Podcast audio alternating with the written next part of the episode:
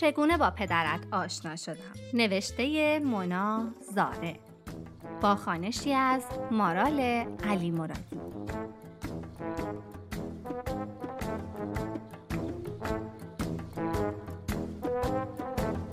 قسمت شانزدهم.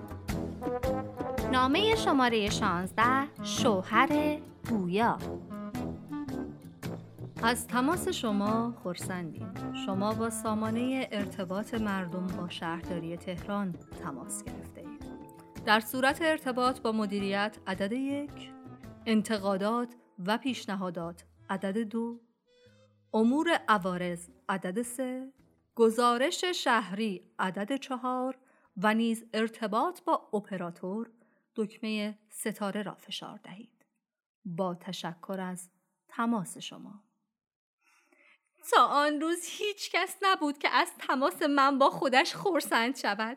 یک جوری گفت خورسندیم که دفعه اول گوشی را قطع کردم.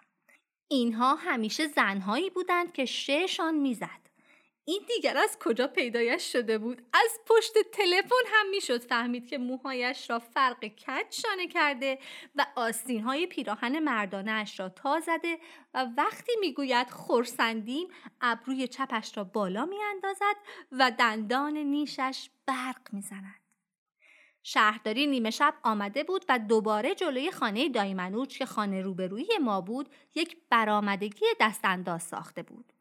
هر بار هم زنگ می زدیم دلیلش را می پرسیدیم می گفت به خاطر مهد کودک روبرویتان است و هر بار هم دایی منوج باید را بلند می کرد می برد شهرداری که ثابت کند خانهش مهد کودک نیست و آنها بچه های ناخواسته خودش هستند که سرعت تولیدشان از باکتری هم بیشتر است.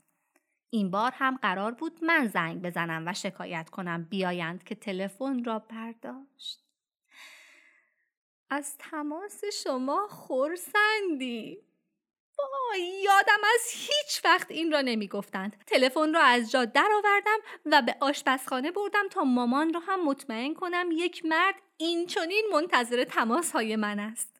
جلوی گاز ایستاده بود و توتیش را روی شانهش گذاشته بود. کنارش ایستادم و دوباره تلفن شهرداری را گرفتم و گوشی را گذاشتم بغل گوش مامان و اشاره دادم خوب گوش کند. داشت غذایش را هم می‌زد و توتیش موهایش را میجوید. گوشش را چسبانده بود به تلفن و داشتم فکر می کردم چند وقتی هست از بابا طلاق نگرفته تا سر هزانتم عزیز خانه شوم که گوشش را از گوشی تلفن کنار کشید و گفت که چی؟ عجیب بود پرنده تربیت می کرد اما امر به این بدیهی را نمی گرفت. تلفن را قطع کردم و گفتم صداشو میشنوی؟ شوقی که داره خورسنده مامان سر پایم را نگاه کرد و توتیش را بلند کرد و گذاشت روی شانم و گفت نه نمیگه خورسندیم میگه با سامانه تماس گرفته اید برو دیوانه. دیگه مطمئن شده بودم تلفن گویا به من نظر شخصی دارد. تلفن را روی زندایی هم امتحان کردم اما به هیچ کدام نمی گفت از تماس شما خورسندیم. هر شب تلفن را بر می داشتم تا امتحانش کنم. اما خسته هم کرده بود تا کجای زندگیمان قرار بود فقط بگوید شماره دو را بگیر برای پیشنهادات. این بار تا آمد جمله های همیشگیش را بگوید شروع کردم حرف زدن. برایش از سلایقم گفتم و اینکه عادت دارم سمت چپ آدم ها راه بروم و اگر خانه مشترکمان چند پله بخورد برود پایین رومانتیک تر است. ولی او همچنان می گفت برای ارتباط با اپراتور ستاره را فشار دهید. دوباره ادامه می‌دادم دوست ندارم اول زندگی پای اپراتور را وسط زندگیمان باز کند که تلفن بوغ آزاد می‌خورد. لجم گرفت. دوباره تلفن را گرفتم از تماس شما خورسندیم توجهی نکردم و گفتم تا به حال چهار بار باعث طلاق پدر و مادرم شدم و اگر با هم ازدواج کنیم باید یک اتاق از خانهمان را بدهیم به بابا چون خوش ندارد دخترش با یک مرد تنها در خانه بماند و ازدواجمان هم برایش دلیل قانع کننده ای نیست. برای تماس با گزارش شهری عدد چهار واقعا زبانم بند آمد و گوشی را پرت کردم گوشه اتاق. دوباره گوشی را برداشتم و آرام گذاشتم در گوشم و گفتم بله تلفن گویا صدایش را صاف کرد و گفت واقعا چهار بار باعث طلاق مامان و بابات شدی؟ من فکر می کردم یک صدای ضبط شده قرار نیست جوابم را بدهد. موهایم را لای انگشتانم چرخاندم و گفتم شما مگه صدای ضبط شده نیستی؟ بله ولی خب شما هم خیلی گیر دادی خب.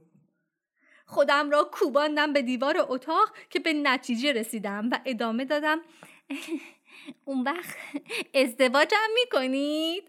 لحظه ای مکس کرد و گفت با یه صدا آخه تا به حال به این شدت دلم قنج نرفته بود حس و حالی نزدیک به حالت تهوعی که محتویاتش شیرین باشد. زدم زیر خنده که تلفن قطع شد. توتی مامان کابل را جویده بود. بعد از آن هرچه زنگ زدم تلفن گویا کسی جوابگو نبود تا اینکه بعد از یک هفته خانمی با شه های فاجعهش تلفنم را جواب داد. شما با سامانه ارتباط مردمی شهرداری تهران تماس گرفته اید. هیچ وقت نفهمیدم کجا رفت. اما صدایش پاک شده بود. هرچند فردای آن روز دیدیم یک نفر آن تکه کت پدرت را از روی در برداشته